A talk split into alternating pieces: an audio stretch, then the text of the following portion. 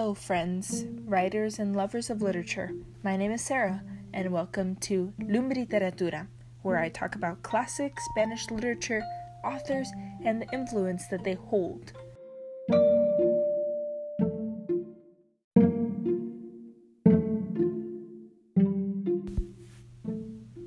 Today's topic is the historical fiction novel by Mariano Azuela, The Underdogs, or Los de Abajo, as it is commonly known, from its original language of publication.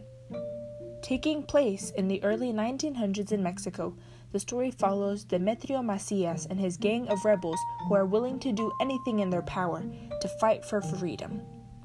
Interestingly enough, it is based on true events that occurred in the war, as well as those that Azuela experienced firsthand as a medical assistant to Pancho Villa. It also depicts the effect of war as the men change over time, as the Mexican Civil War swells and victory comes and goes.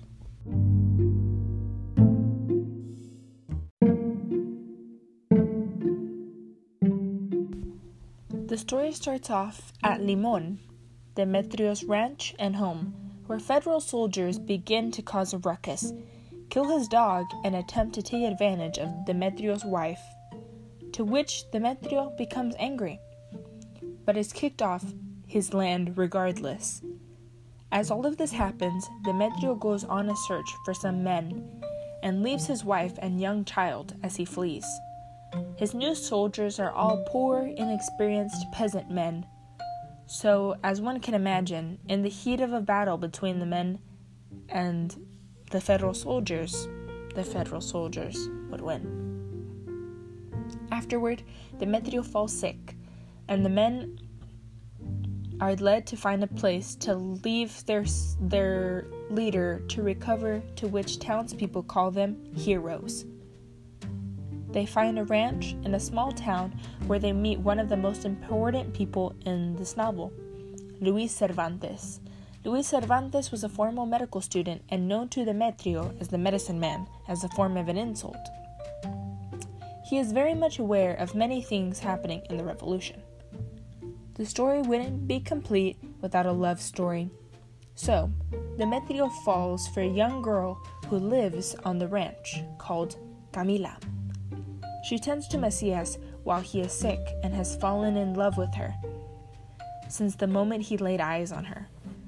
However, she avoids his advances and she is not interested in him, but Luis Cervantes. And well, Demetrio's already married. He has a wife and child, whom he left at home, and seemed to have forgotten all about. Not to mention that Luis Cervantes also does not like Camila back, as she is not well off. After Demetrio gets better, he decides to celebrate at the ranch to thank them for their hospitality to him, but also gives the men an excuse to drink. He leaves with a heavy heart without his newfound love, and Camila in shambles as her love rejected her, as well as expressed her undoubted love to Demetrio. This we all know is false, however, and was Luis Cervantes' attempt to persuade her to follow the life of riches that Demetrio would hold. Despite all this, the men move on and begin to hold many victories over the federal soldiers, even to the point of the promotion of Demetrio Macias to general. Here is the point where we see things begin to change. The men are not acting as they used to, but are beginning to be fatigued.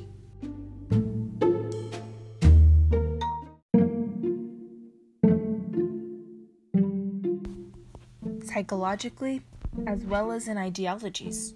Originally, the men set out to fight the injustice that they saw in their country and would give up anything to do that. Now, they have used their status and victories to lead them to rob from others as well as murder innocent people.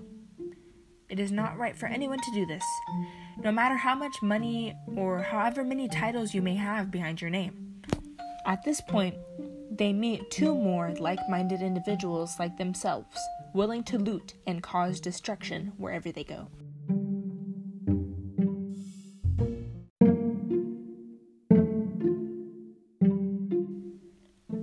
novel calls these characters El Güero Margarito and La Pintada. Here we meet up again with Camila, who has changed her mind about Demetrio, where La Pintada hopes to befriend her to be able to escape, but Camila too has been poisoned by the effects of money. Again, I cannot emphasize this enough. This was not what Demetrio and his men originally set out to do.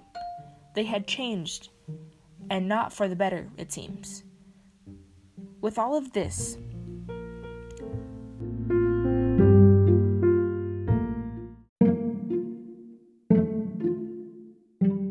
no longer did the townspeople feel safe around Macias' army. We see a drastic decline of the mental stability of the men, especially Demetrio. He no longer holds the passion he used to have. He reaches a point where he heads home with some of his best men already dead. He goes home to his wife and the young child he left behind, who does not even recognize his own father. Despite all the failure of Demetrio and his horrible state, he goes back out where he is killed by a rivaling gang, suffering as a hollow shell of a man tortured by war.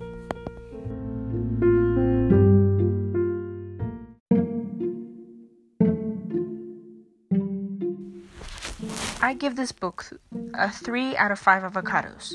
The book was well written to depict the speech and the lives of the Mexican people of the early 1900s. Much of the book consists of dialogue and slang terms spoken within the men that were a bit hard for me to understand, as I am used to a more traditional form of Spanish, the language that I read the book in. However, for a historical fiction novel, it was great.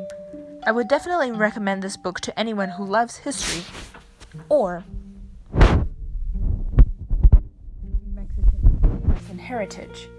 It was not one of the easiest books to read, but it exceeded my expectations. I did not know how descriptive a person could be by using almost 80% dialogue, as well as the imagery of the Mexican cities and locations was exquisite.